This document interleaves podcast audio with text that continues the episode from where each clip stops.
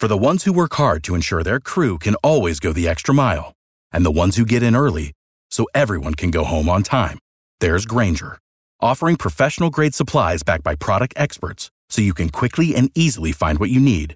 Plus, you can count on access to a committed team ready to go the extra mile for you. Call, clickgrainger.com, or just stop by. Grainger, for the ones who get it done.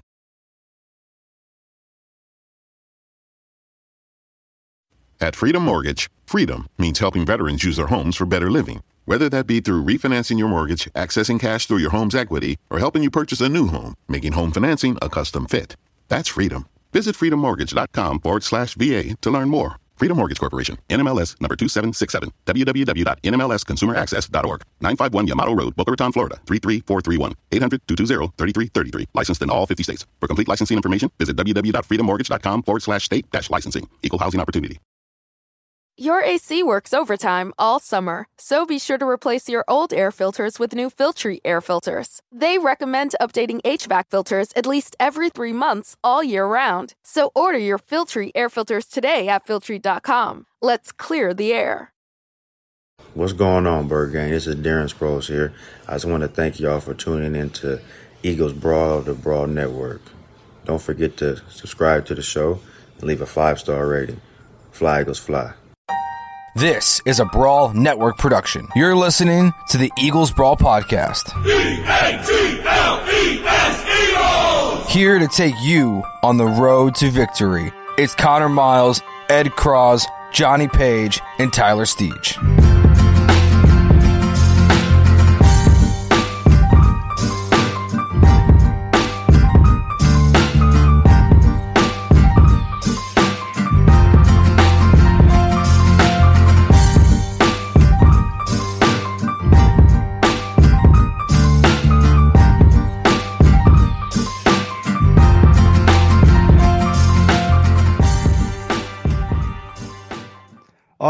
It's showtime here at Eagles Brawl of the Brawl Network. However, you're tuning in right now, you're on Facebook Live, Periscope, Twitch, or YouTube. We greatly appreciate it.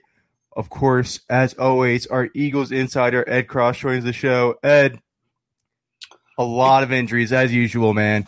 Typical Philadelphia Eagles style. Nothing but injuries. Greg Ward looks like he's going to be the wide receiver one uh, There you go. this this upcoming Sunday. Uh, once again, we're this early though. Last year it took about halfway through the midseason to finally rely on Greg Ward. Now it's it's week four and we're we're, going out there and it's Greg Ward's team. What what do we think about the wide receiver position right now? Because the biggest debate that's going on, and I'm sure a lot of the comments are going to start rolling in here, is if Howie Roseman did enough at the wide receiver position this offseason. And I, I see both sides of this argument. Let's just say that both sides can be right. Uh, they added Goodwin in the draft. I they took a while to add wide receivers. They missed out on Hopkins. They missed out on Diggs. Again, they were in no position to take on large contracts, as you know, and as I know. I think that's mostly why they avoided those guys, and then plus the compensation it took to get them. You probably don't get Slay then either if you get one of those guys.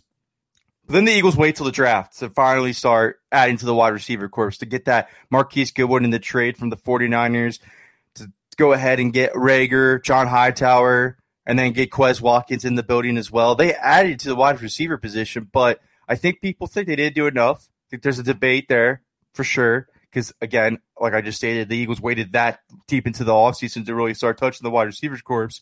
I'm wondering what your thoughts on that. What do you think that Howie Roseman did enough to the wide receivers corps this offseason? Does he get or does he doesn't deserve a pass?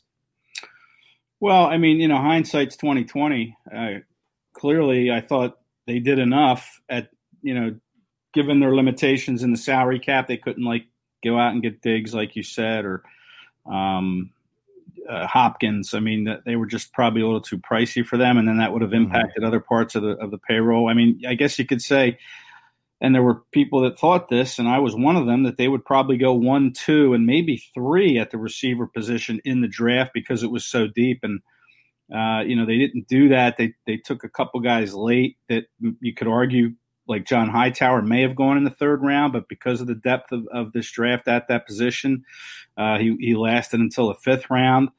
Um, but yeah, I mean, hindsight's twenty twenty. At the time, I thought, okay, they drafted three guys. You could say, well, one was a fifth and one was a sixth, but maybe they would have been a third, fourth, or fifth had the draft been not so deep. Um, and then Marquise Goodwin, they they traded for him. I know he's been banged up, but you know hasn't been able to stay healthy, like DeSean Jackson, who now is injured again. Um, Goodwin's the same way. But I thought those four guys. I mean, they brought four guys in. Uh, you know, you would mm-hmm. think that would be enough. Uh, you could argue the quality of, of those players, but um, you know, now here we are a month into the season, and, and it doesn't look like enough. So uh, things have really changed. Yeah, I mean, and Dakota brought it up a good point right here. The drafting, I don't think they're they can't draft the wide receiver position to save their lives, anyways. I think Jalen Reagor is going to be a fine player. I truly believe that. I was very high on him coming out. I think the Eagles got it right with him. But other than that, I mean, John Hightower looks way looks a way more polished receiver than JJ Arcega-Whiteside does if you watch the film. John Hightower's route running is incredibly crisp. But other eh, other than that, I mean, Mack Hollins, Josh Huff, Shelton Gibson, Jordan Matthews, Nelson Agholor, JJ Arcega-Whiteside. Now they, they they can't draft the wide receiver position well. Ed. I think that's the biggest issue right here, and the biggest disconnect between this front office and this coaching staff is they can't address the wide receiver position to fit what the what the offense needs, what the personnel needs. I mean, you and I both know you're in that locker room. You hear from players on this team. I think it's clear as day to you. JJ Arcega-Whiteside does not fit this offense. Does not fit Carson Wentz as a quarterback. Yeah, well, I mean, you, you, say I'm in the locker room. I'm not. I'm not. Unfortunately, nobody's in the locker room. Well, yeah, but you were there last year. I, I think know, you... I know, but it, it's tough when you're not in the locker room because you can't get players one on one. You can't get you know kind of take the real pulse of the team when you can talk to a player, uh, you know, by himself at his locker. You know, we're, we're on the Zoom calls and you know there's 30 people on these calls and everybody's talking to the same player at the same time, so you're not getting anything extra. Um, but yeah, I mean, clearly, if you just and look, I I thought Arcega-Whiteside had a good camp. I mean, a lot of people did, and you know, there's just a disconnect there when he takes the field. How his production is. I mean, to me, it looks like he, you know, he's doubtful for Sunday night. Uh, he got hurt prior to the game against the Bengals somehow. Uh, he may have played his last game in Philadelphia. I don't know. I mean, Quez Watkins is, I think, going to be active for this game Sunday night. They have Eagles have until four o'clock Saturday to uh, activate him from the IR. They have an opening, I believe, with Jalen Reagor uh, spot being available. I, I yep. so I mean they could do that, um, but again, you're right. The Eagles have a hard time identifying receiver talent. Um, they could have taken uh, Antonio Brown's cousin last year, Marquise Brown, Hollywood Brown. Mm-hmm. Uh, instead, they went with Dillard, and the Ravens took Brown. I know he's had some injuries, but I think he's doing okay. Certainly, giving them a little bit of production. Uh, he looks good this season, that's for yeah, sure. Right. Um, and so you better hope that they got it right with Jalen Reagor. I mean, he's their first round pick. He was taken in a stacked receiver draft. We've seen them swing and miss in the great running back, back class of a couple years ago the great defensive tackle class of a, a, year or so ago. So, I mean, they've missed in these deep positional drafts before, and you hope they didn't do it again at receiver. I don't believe they did at receiver at least, but I don't think it's enough. That's the thing. I think you need at least two contributing wide receivers to this team. But I, I like John Hightower a lot. I don't think that he's a yeah. starting wide receiver. I think he's the guy that could fill a role on this team, maybe wide receiver four. But the thing about it is Marquise Goodwin wasn't that great in the first place. I don't think that would have been a huge upgrade for the Eagles. I don't think he wins or loses games for this team if he's playing for them this season. I still think you're having a wide receiver issue regardless because he's never had a besides the speed and then that one outliner season in San Francisco when he was the only receiving option there. He's never been that good, and he's never, like you said, he hasn't been proved to stay healthy. So but when I look at what they could have possibly done wide receiver, it's not much anyways. After you look at the DeAndre Hopkins going to Arizona and Stefon Diggs going to Buffalo, I think that's where a lot of the frustration comes from from the fans is they see those guys elevating the quarterback play because Kyler Murray's on another level, and so uh, Josh Allen is definitely on another uh, level right now. I think that's where the fans come in and say, you know, this is this team needs to add that number one wide receiver for Carson Wentz. It's just there's too many voices in the in, in the pot. I think Ed. I think that's the issue. I think that's what we're trying to finally identify is that when you have a Joe Douglas, when you have a Howie Roseman, when you have a Jim Schwartz making all the personnel decisions on defense, when you have Doug Pederson wanting something this way and it's not happening that way, it's too many too many things in there. They need to just clear that out and have one personnel decision maker say, "This is what we need. I need to get the coaching staff and get on the same page as them is what they need me to evaluate, what kind of talent they need to fit in their systems. Because too many times that we've heard when the Eagles draft a player or they bring a player in, oh, it turns out he doesn't fit the system or he doesn't look like he's a fit for the system. And that's a clear disconnect right there. So I'm just curious because we ran a poll on Twitter and he got uh, almost 400 votes and it was astounding results. Uh, the question was, would you even care if the Eagles outright released J.J. Arcega-Whiteside right now? And 82% said no. And now we're talking about a second round pick that's, uh, I want to say 19 games into his career. And we're talking about that we don't care. 82% of Philadelphia fans don't care if the Eagles outright release J.J. Arcega-Whiteside. Are you on that page now? Or Are you just saying, you know what, move on, see what you have in Burnett, see what you have in Travis Fulgham, see what you have in Quez Watkins, give these guys – the opportunity, the snaps that you're giving JJ Arcega Whiteside because this is not working? Yeah. Uh, listen, I it's hard to give up on a second round pick. I understand the frustration, and that result is you know not surprising at all. I'm surprised it wasn't like 98 percent instead yeah. of 82 percent, to be honest. But I think people um, are, care what you about your what you're saying in the beginning. I think they care that's a second round pick. That's a waste of a second round pick. Yeah, and you look at how these bad picks. You know, the Eagles only had five picks in each of the drafts in 2018 and 2019. Now they had 10 this past draft, but you know these bad picks are adding up. You know that's a second round pick gone on Arcega-Whiteside. They they already cut Shareef Miller, who was a fourth round pick in that class, and they only had five. So that's two of your five guys have already flushed out. Um, and then you know you look at uh, there's some other bad picks that in that draft too that haven't helped them. And you know these bad dra- drafts eventually catch up to you. Look at 2017, complete washout. Um, you know these bad drafts catch up, and and now we're seeing that the Eagles don't have the salary cap room to go out and cover up their mistakes in the draft. They needed some cheap, controllable talent to come out of those two pick those two drafts when they only had five picks in each of them. Um, now, 10 picks gives you a little more margin for error. Um, I think it's a good draft class. I, I, you know, I still, it's easy again, hindsight. You question taking a quarterback in the second round who's not going to help. You take a, a, very, very raw linebacker uh, in the third round, Davion Taylor. Um, you know, maybe you should have taken somebody that could help you this year instead of pointing to 2022 or whenever these guys can see the field on a full time basis. Um, bad drafts have a way of catching you, and and they have caught up to the Eagles so far. They caught up to them big time, but yeah.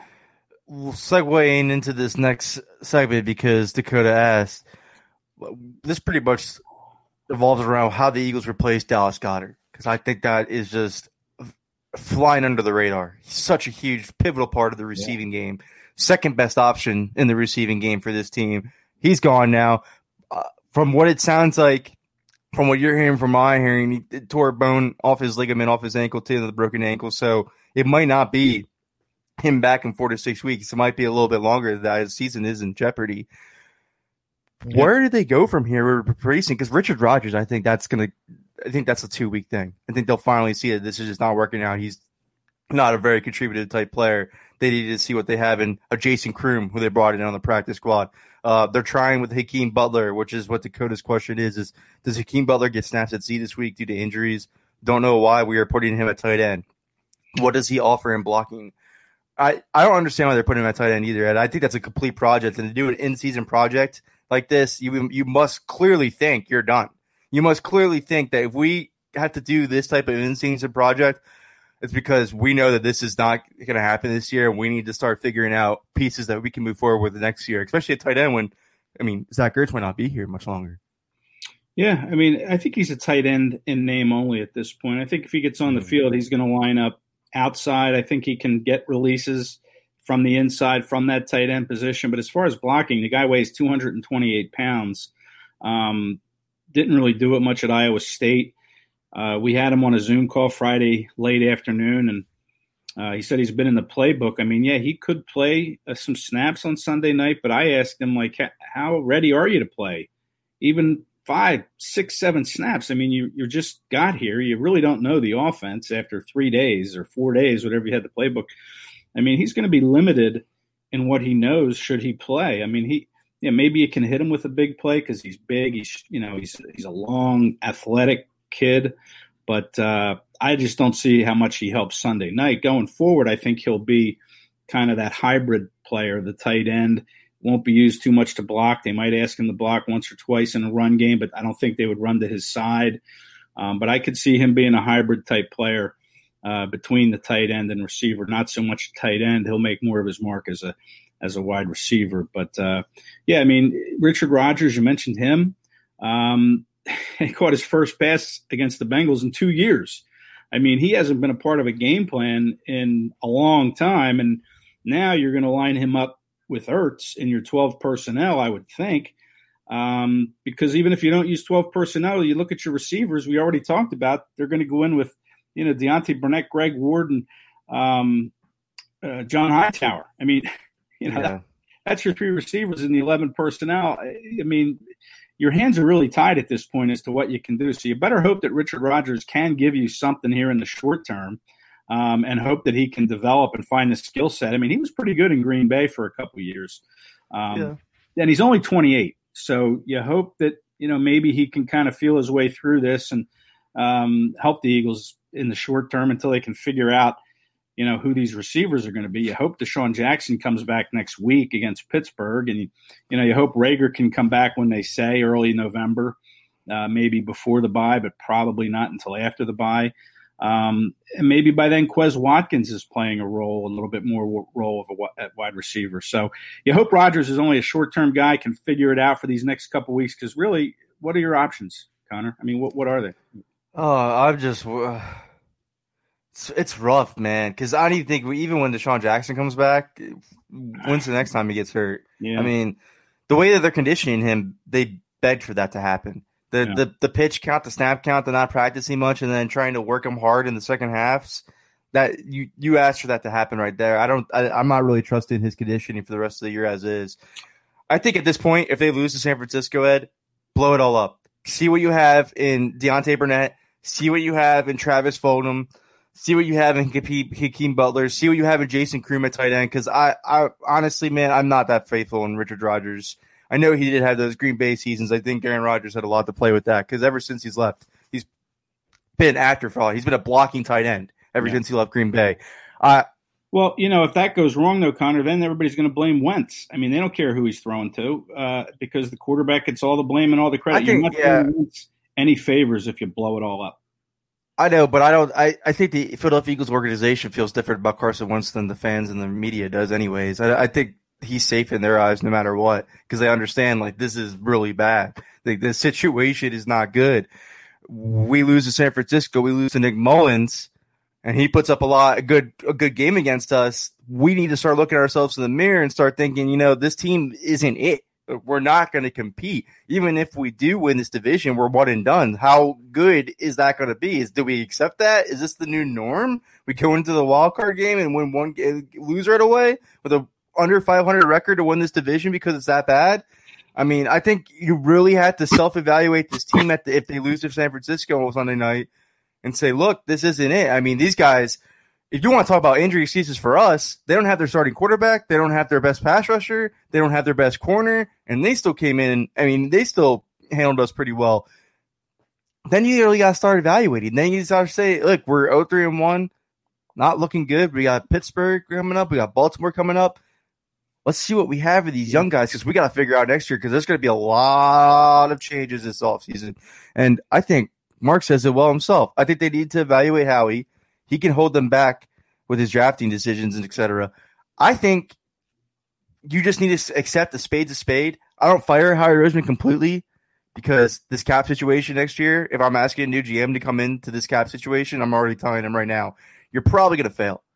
This probably isn't going to work out for you. Hope for the best. Let's see what you got, but this is not a favorable position to be in. If you're going to get a new GM and then you're going to get rid of Howie Roseman completely, I probably do it in 2021 rather. I mean, excuse me, the year after than I do it this all season. I think I sit it. if I'm Jeffrey Lurie, I sit down with this team. I realize Howie is great at contracts, good at negotiating. Put him back in that role. Put him back in that role. Tell him this is it. Once and for all. If you want to work for the Philadelphia Eagles organization, you stick to this role, or that's it. And then you bring in a personnel guy. I think you just stick with the personnel guy. You bring him in. Louis Riddick. You give him the GM title. I think that's what you. I think that's what this team should do at this point. I think he can make better personal decisions. I think he can connect with Doug Pederson more. He speaks highly of Doug Pederson every chance he gets. He's worked with this organization before. He knows what Philadelphia fans expect. You get him to make all the player personnel decisions. I think you're turning this team in the right direction. Yeah, I mean Howie has a, a or uh, Jeffrey Lurie has a great relationship with Howie. It's the old father son relationship mm-hmm. dynamic.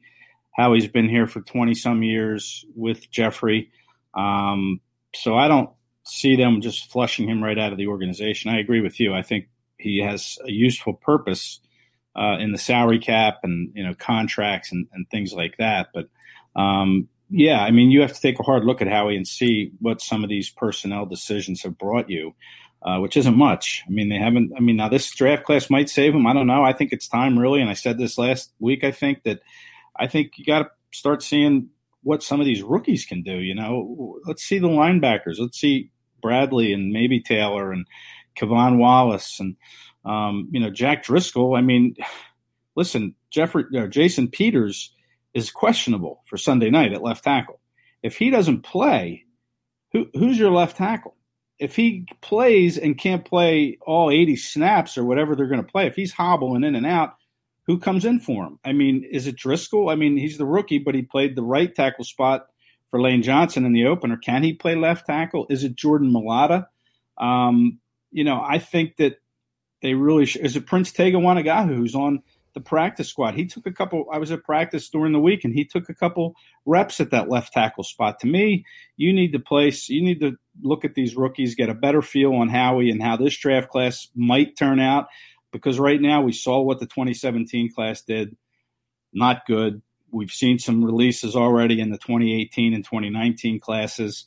Um, it, it's probably time to move on. But will Jeffrey pull the trigger on that and bring in a personnel guy? I don't know. He pulled the trigger on Andy Reid when the two of them were very close, but he did give Reid that extra year after they won their last four games in 2011 to finish uh, eight and eight. He gave he did give Howie the extra year too, though. That's why I think I I don't know.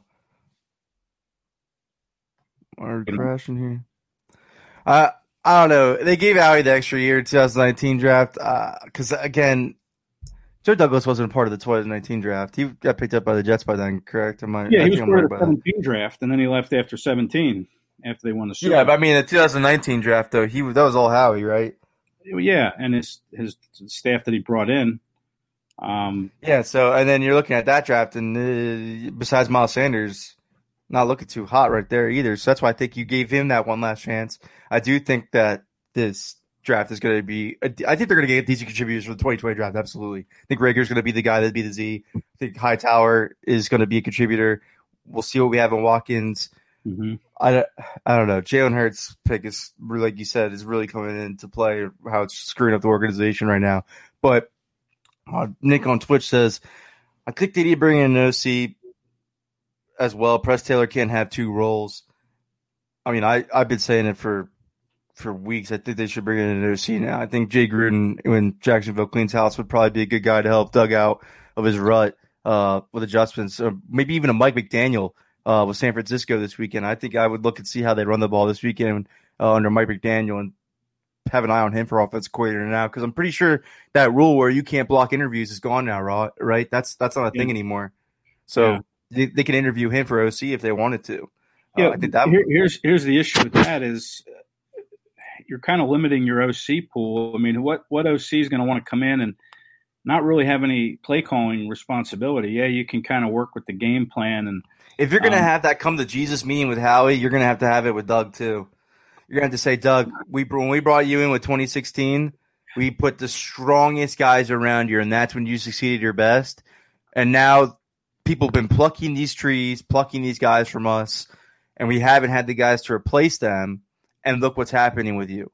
We need yeah. to build you back up like we did in 2016 when you first came in here, and just accept that that's what you need. You're a great head coach. You coach this team well. You're a great players coach. You reach our locker room extremely well. You when the game is on the line or like when the the playbook doesn't go to script, you're kind of falling apart, bud. And we need to get you that Frank Reich type voice to help you mellow you out a little bit. And I think he disagrees to it. I think after this, how the season's turning out, look at him now, man. He looks like he wants nothing to do with the Eagles at all right now. He wants nothing to do with this stuff. I mean, even the little the, it's funny because Jeff Skversky tweets out that little uh, video Doug getting in with Howie, animated with Howie, and then he deletes it uh, moments after too. So I, I don't know. I mean, you look like the, the, Doug looks like he's fed up. I mean, maybe this even helps him out a little bit when you bring in uh, a stronger OC voice to help you out. But yeah, I think you're right. I think that's the thing. Uh, I think that's why Graham Harrell and maybe Jim Caldwell aren't here right now is because of that. Right. I well, I, I think that's mostly why. Yeah. I mean, you look at Reich; he was kind of a reclamation project when they brought him in. He just got fired as the head coach from the Chargers. You look at Scangarello, who they brought in; he he was just fired as the OC in Denver. So I mean, these are guys that you know are looking to kind of stay in the game and, and rehabilitate uh, their resume a little bit, um, and that's why they took these jobs. So you're not going to bring in a strong voice if he's not going to call plays. And, and I'll tell you right now, I wouldn't be surprised if the Eagles tried to make him give up play calling, Pederson, that is, um, depending on how much of it he would have to give up. I, he might resign over that. I mean, Doug loves to call the plays. He he's been asked about that over all five years he's been here. I asked him about it most recently uh, on the play calling. He does not want to give it up. If he gives it up, it's going to be because the front office made him give it up that's going to be the answer. And if they want him to give up too much of it or all of it, I can see Doug taking a stand and, and just saying, I'm going to quit and, and he'll resign.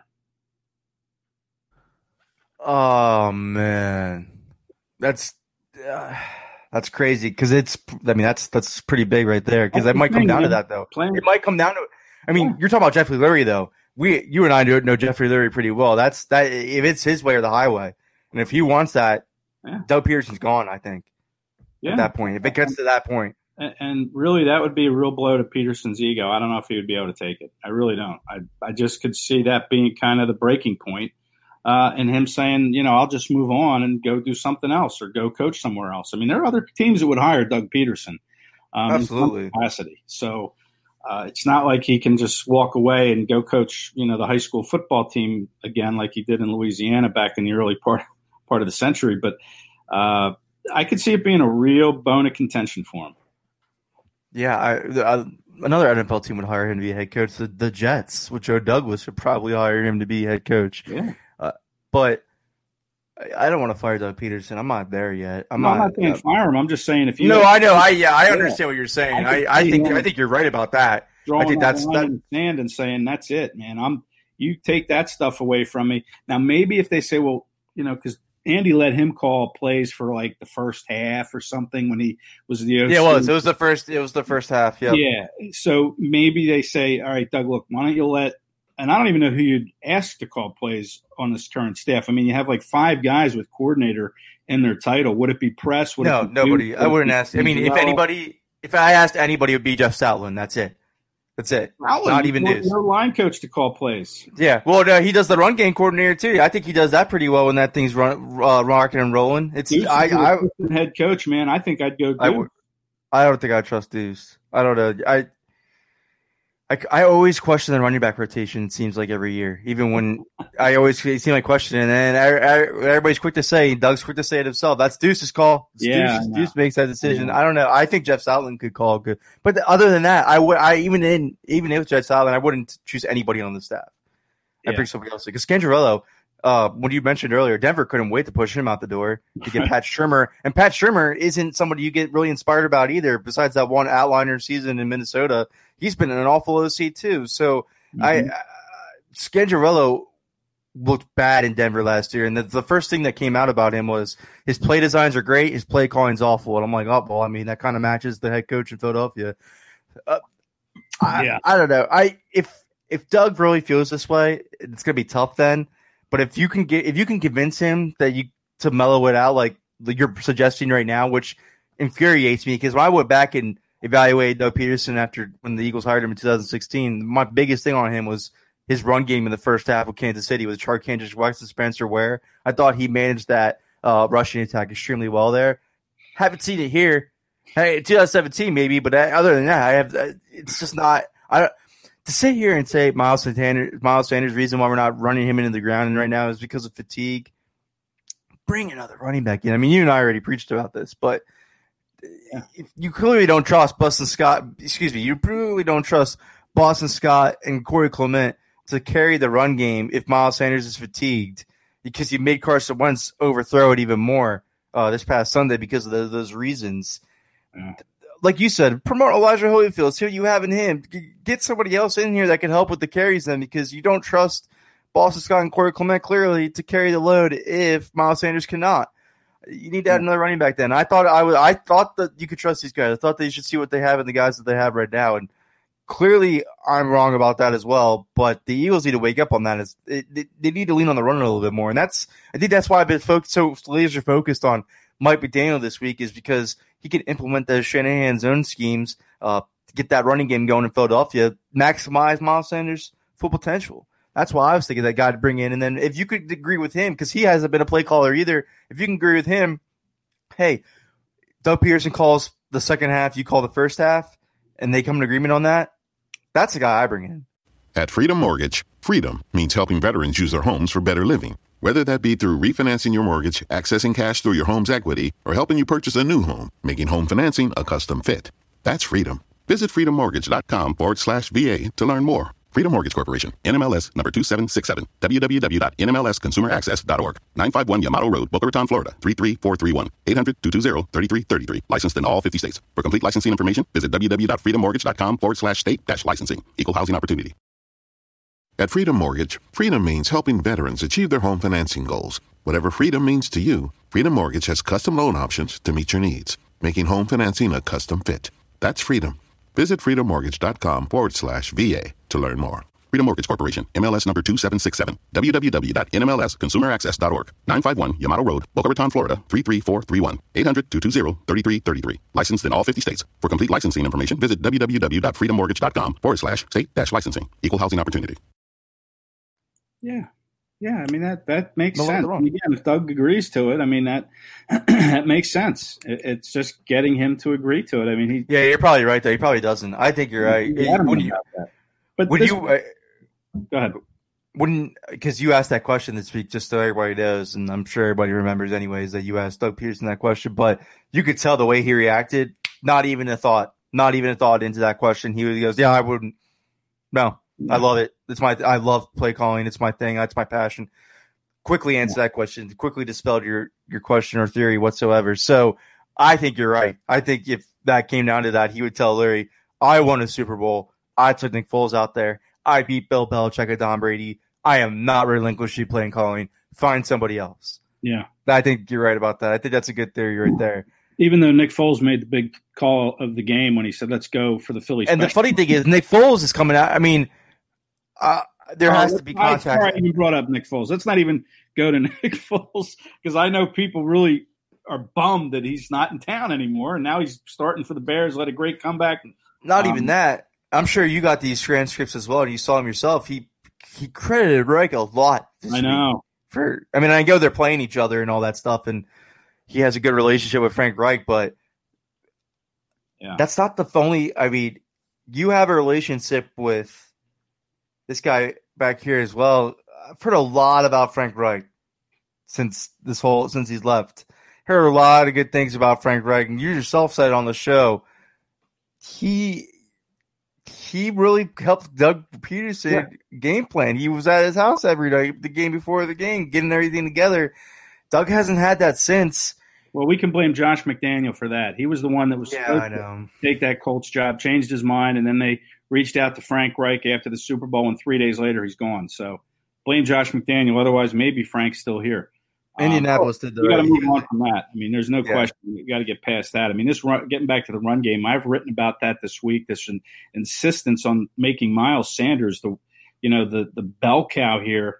Um, I know you might not have anybody else, but I just I don't think it's just. And I asked this question too of Duce yesterday and Doug. Is it sustainable to keep handing him the ball 75 to 80% of the, uh, uh, you know, playing him all these snaps. I mean, it's not. He already had a hamstring issue to start the year. He has a glute issue that kept him on the side. I mean, how much longer until he's just completely wrecked with injury and he can't carry, you know, carry the ball at all? I mean, you have to find help for him. There's 13 games to go. I mean, if you if you keep playing him 75, 80% of snaps, he's not going to make it until December. I'll tell you that. They think he will, though. They seem to think he will. I don't. I don't know.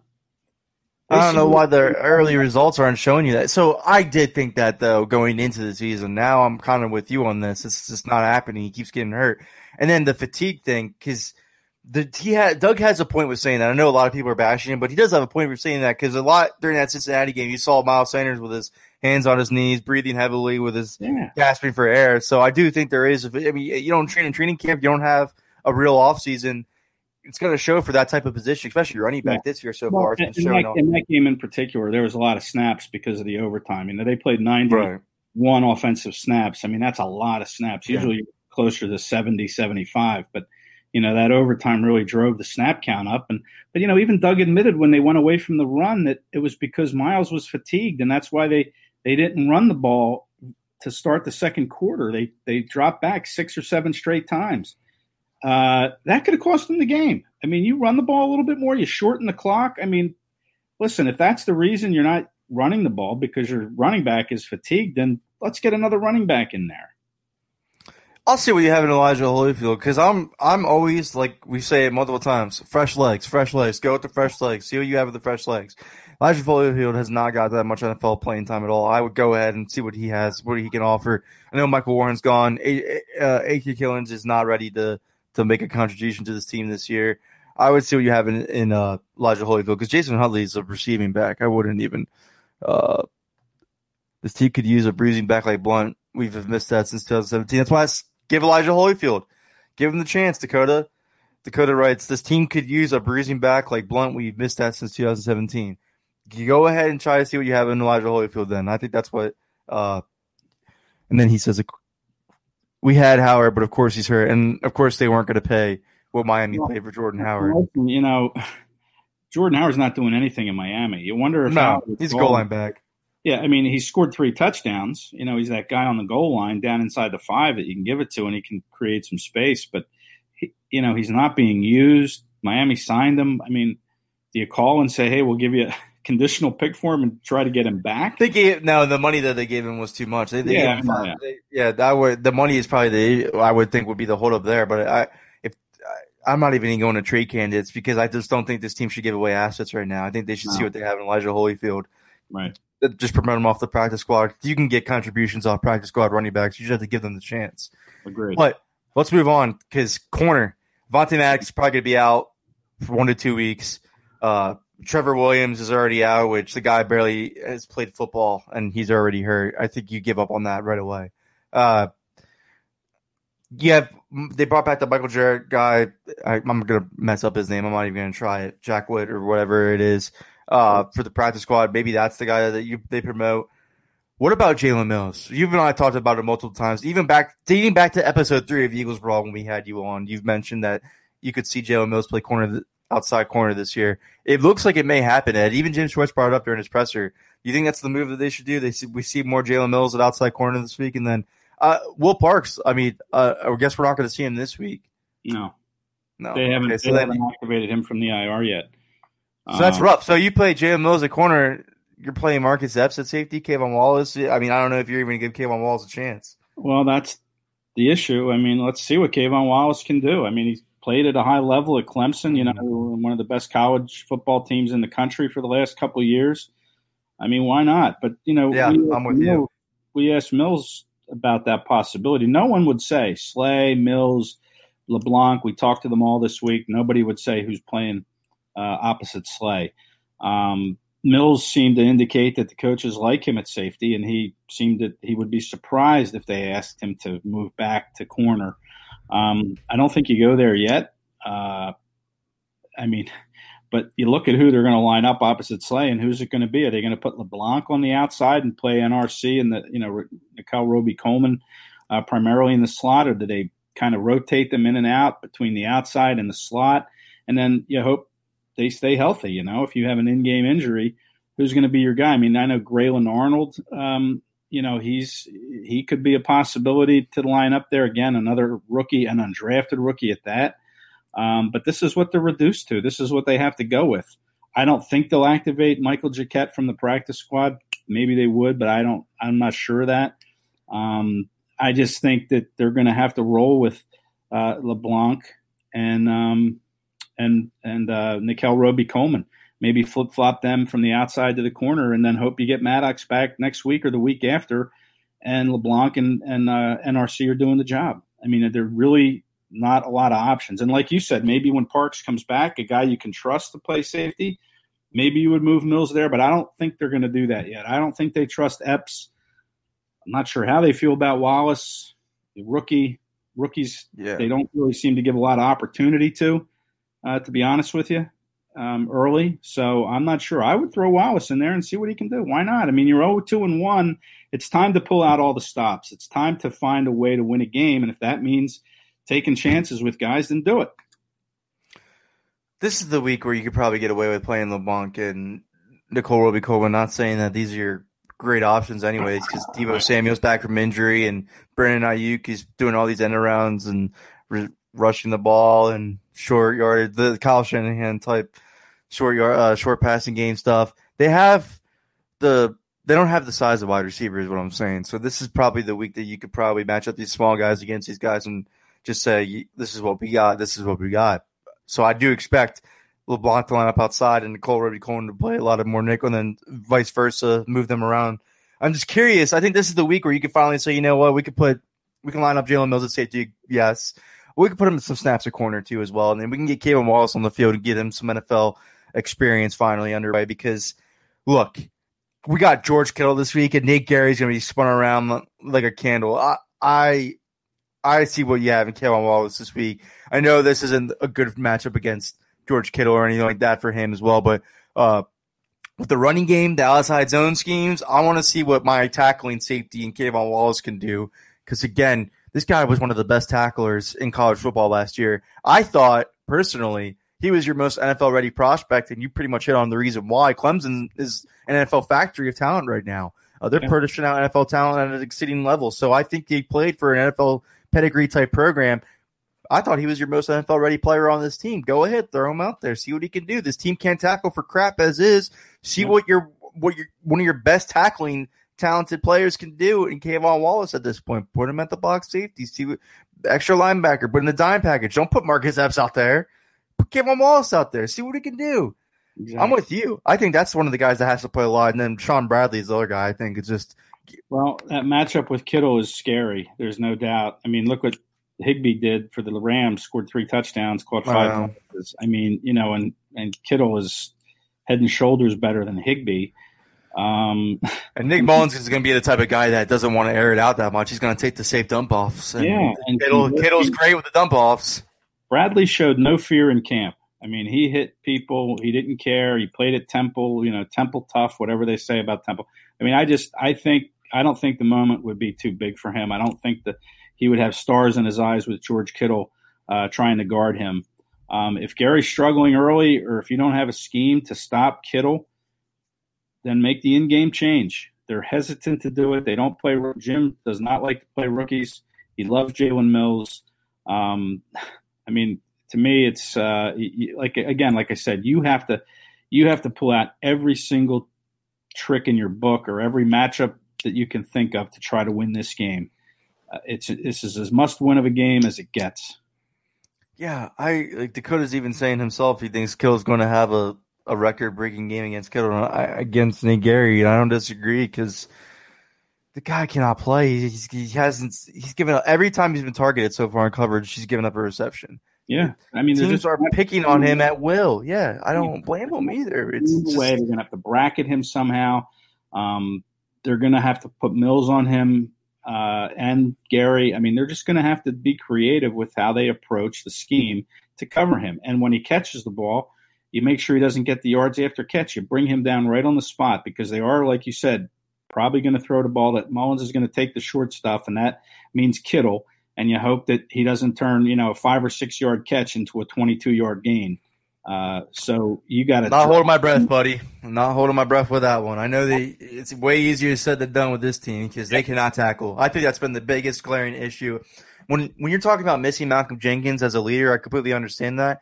But the one thing that they're actually missing from Malcolm Jenkins that no, nobody on this team has stepped up in this aspect at all is tackling. This team cannot tackle outside of Malcolm Jenkins because Malcolm Jenkins was a consistent 100 plus type tackler player this team does not have a tackler on this team. Ronnie McLeod misses a ton of tackles. Nate Gerry misses a ton of tackles. It, this issue with the tackling has been glaring with this team for years, and they got rid of their best tackling asset this offseason.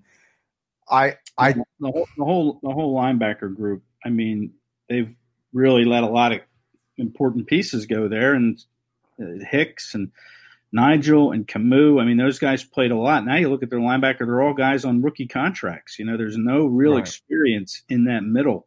Um, I mean, yeah, the, the, tackling hasn't been the best in the last two games. Although Schwartz said he liked how they tackled against Washington, but uh, to me, it's just that linebacking corps is so inexperienced um, that for them to think that they could win games with a, a soft middle like that is beyond me even the thing the thing is, if you bench Nate Gerry, I don't. I mean, I don't think they would put. I don't think they bench Nate Gerry, anyways. To be honest with you, it's unfortunate. I think they think they literally think that he's the only person on this team that could play yeah. three down linebacker. I think that's what they think. I think they could. If you put if you put Shaun Bradley and you probably replace him with Duke Riley is what they would probably do. I would assume. Duke Riley's snaps have been decreased every single week. I mean, he only because he's awful and he's not good either. He's, he's not, he's not good. I mean, you know, and you have Edwards, who you know he's not a great cover guy. I mean, again, I know I keep preaching Bradley, and maybe he's not the answer, but let's see. Let's see what he's got. Let's see what he can do. To me, he looked, you know, unafraid of the moment in training camp. Um, he's got to be. He's going to be better. He's going to be better than what they have right now. And even if it's not that great, it's still going to be better than what they have right now. Well, then you grow him. You know, you give him. I mean, yeah, yeah right out of the gate, he's not going to be Dick Butkus. He may never be Dick Butkus, but I mean, you know, you grow the guy into his role. You know, sure, there's going to be growing pains. He's not going to be the answer in one game, but you give him the opportunity and you start to grow his snaps and you grow his role and you grow his confidence until he can be a very productive player for you. Yeah, asking this team to develop young players is becoming a quite a challenge for Philadelphia Eagles nowadays. Ed, mm-hmm. that's the thing. It's right. I, I, we haven't seen them really develop a linebacker either. Jordan Hicks was established from the Chip Kelly era. Nigel Bradham was an established veteran when he came in here. None of these young they don't they have a horrible time developing young talent at the corner, linebacker, and wide receiver position as of late. Eh, but even LJ Fort, I mean, where was the the misevaluation on him? You know, to let him go well, it's, um, it's Jim Schwartz. I don't think Jim Schwartz knows how to evaluate the linebacker position. I think he was. I'm going to tell you right now. Even with Buffalo, he didn't have the greatest. It was Bradham Preston Brown. Like that's not like they're those guys aren't world breakers either. I think he was shadowed by having a guy like Keith Bulluck in Tennessee, who is a Hall of Fame caliber linebacker. I think he was uh, always been shadowed by that type of caliber linebacker. He's never really had to worry about the position or focus on the position as defensive coordinator. And it shows. I mean, DeAndre Levy in Detroit was an anomaly, I think, for him because DeAndre Levy was one of the guys he actually developed to become a great player. But again, uh, that's another guy who even flourished when Jim Schwartz left under Teryl Austin as well. So I don't know if this guy can actually develop linebackers on this team. I don't. I don't think he has a good feel for the position whatsoever because I just remember going back to hearing that this front, this front office was all in on Jamie Collins uh, in 2019 offseason. That's the guy that they were targeting. And then Jim Schwartz says, no, we want Zach Brown. This is the guy that we should bring in is Zach Brown. And look how long that lasted. I don't think, I think Jim Schwartz is the disconnect and the problem there at the linebacking position. Yeah. And you have to look at the position coach, Ken Flajole. I mean, what's he doing? I mean, it's really his responsibility to develop uh, these linebackers. Uh, it's his job. I mean, he's the position coach. So, uh, you know, Schwartz is and- the overseer of the whole defense. And yeah, his input counts as far as per, personnel goes. Um, but Ken Flajole has had these guys, and he hasn't done much. And I like Ken; he's a good, good guy, a good coach. He seems like a good teacher. Um, but uh, there's something missing there because they're not developing. And hopefully, Bradley and Taylor, they really need to develop Taylor. So hopefully, they get it right. It's weird because Ken Joe and if Cory Undlin doesn't get that DC job in Detroit, he's probably still here in Philadelphia. They, oh, yeah. yeah, they give they give these guys the longest leash is Ken Joe and Cory Undlin, whereas the defensive line coach changes every year, and then the wide receiver coach seems to change every year. I don't understand like, why they why the expectations are different for those guys. Yeah, when you go to when you go to DBs with corners have never been good, and Cory Undlin gets the long he he survived the Chip Kelly firing, and mm-hmm. then you go to to linebacking. Ken Joe's been here ever since Doug Pederson started and Jim Schwartz started. And then defensive line's been Chris Wilson's been Philip Daniels. Now it's Matt Burke. wide receiver coach. We could go on. So many wide receiver coaches there. I don't know what is with the this I, I, the scapegoats that this team chooses to pick is weird because the funny thing is we all killed and hated Mike Groh and pushed him out of town as fast as we could, but Indianapolis and Frank Reich didn't wait two seconds to bring him in as, as OC there. Uh, mm-hmm. Uh, and I don't think he brought him in as OC. He brought him as a wide receiver coach, but didn't, he didn't waste any time to bring him in. Uh, I don't know. It's weird. The, the, the people that they choose to blame seem to be the wrong people each time because, again, the constants are always remain. The the linebacker struggle, Ken Joe stays. The defense struggles, Jim Schwartz stays. I don't know, man. Yeah, it's DB weird. struggle and Cory Undlin. Cory Undlin would have stayed, yeah, because like you agree with me. If if Detroit doesn't offer him the DC job, he's he's still the DB coach here. It's probably not Marquand Manuel. Yeah, so, and yet Philip Daniels, the D line coach, the D line played pretty well last year. I mean, yet he's gone, and you know Jim Schwartz's buddy Matt Burke takes over. So I don't know, questionable moves, no, no doubt. Were you in the Matt? Were you? Did you happen to be at the Matt Burke press conference? Yeah, I was. What did you? Were you? What do you think? Uh, what do I think? I mean, I, I, you know, I think he's still getting a feel for his guys. I mean, um, you know, he talk, talked up everybody. You know, I mean, look, they had eight sacks as a team last week. That's pretty good. Um, Cincinnati O line. I mean, I know. I'm not. O-line. Yeah, I'm glad that they produced because they had to. Yeah, they had to. If they didn't, then I would be like, "What the hell's going on here?" Yeah, and, and look, I mean, Javon Hargrave's been banged up. Now he's kind of hitting his stride. Now Cox was banged up. I mean, you know, you're dealing with a lot of things up front, but you know, I think he's just kind of feeling his way along with some of these players, and um, you know, Barnett played a good game last week. I thought the two sacks. I mean, he did what he had to do, um, and you just hope you can grow on that performance. Yeah, you have to going forward. Yeah. But what's your feeling going into this game, my friend? Do you think the 49ers win? Well, I mean, I picked the Bengals to win last week, and I was close. Very close. You're uh, off by a point. Yeah, right. 24 23. It was 23 all. So um, I think I picked it 28 17 San Francisco. Um, again, I just think that, you know, shortage of weapons, not enough time to get on the same page. First real road trip. I mean, I know there's not a whole lot of home field advantage, but I'll say this about going on the road is it used to be kind of a rallying spot for players to build that camaraderie and chemistry. They'd go out to dinners and the rookie would pay and you know, they'd get together for team meetings, they'd have fun with each other, but you can't do any of that on the road now. So you know, these players are all going to be sitting around their hotel rooms by themselves, isolated. You wonder how that's going to impact them. Um, I could see them coming out stale and flat and getting behind early and never catching up and then losing by 11. 28 17 Niners. All right. All right. I mean, that's a good point that I haven't heard anybody bring up yet is the fact that like these guys really can't really, there's no team bonding. There's no, no chemistry no. building really. That's no, it, it, it's clearly affecting the offense. Yeah, and you clearly. have to stay in your hotel room. You know, I understand they're each player's getting their own room. Uh, I think they're using two planes to get out there. I mean, you look at how this COVID has hammered Tennessee. 16 players or coaches that have tested positive. Now Cam Newton's out uh, in New England uh, with the positive test. I mean, you got to be smart. And the Eagles have been smart so far. I mean, they've shut guys down when they've come in with the sniffles. They keep them away from the building, list them as the illness. Nobody's tested positive, but now you have a real challenge getting on an airplane, flying across country, and you have to make sure you're following the protocols and you're not going out. You're going to be stuck in your hotel room. And, you know, we've all traveled alone, I guess. You know, you know how that sucks to sit around your hotel room. You want to get out, you want to go sit in the lobby, you want to, you know, do something. But these players aren't going to be allowed to do it. They're going to be chained to whatever screens they have, their phone, their television, and that's it. They're going to virtual meeting. They're going to get on their laptops and they'll do their virtual meetings. Maybe they'll do small group meetings in a conference room with masks and shields and gloves, and they'll see each other then. But you know, this is a whole new challenge now for them. They went to Washington, completely different road trip, obviously, than it is to San Fran. So we'll see how they adapt to that. See if they can come out motivated, energized, and ready to play because they can't come out flat because they'll get behind early and they're going to lose. Yep.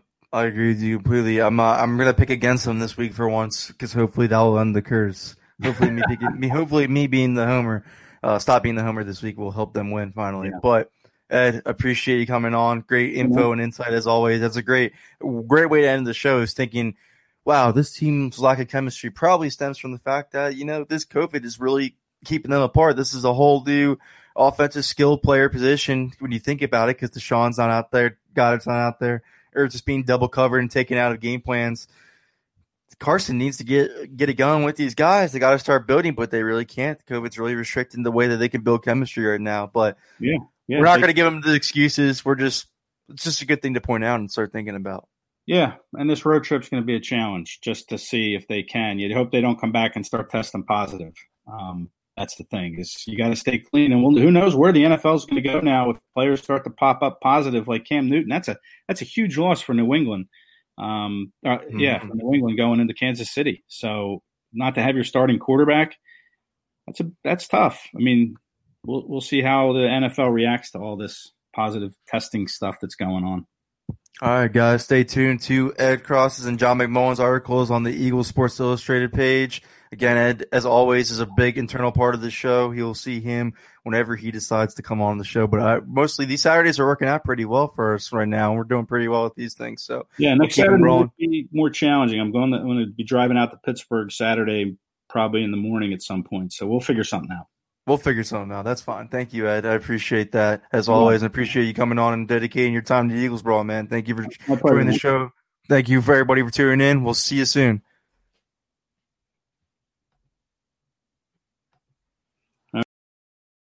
Clorox knows you want your clothes smelling fresh and clean, but what happens? That's why we created Clorox fabric sanitizers to freshen up your clothes between washes, pre treat extra stinky laundry, and make sure every last odor comes out in the wash. Clorox fabric sanitizers take care of all that and eliminate 99% of odor causing bacteria. Plus, they're bleach free and safe for all colors and fabrics. When it counts, trust Clorox.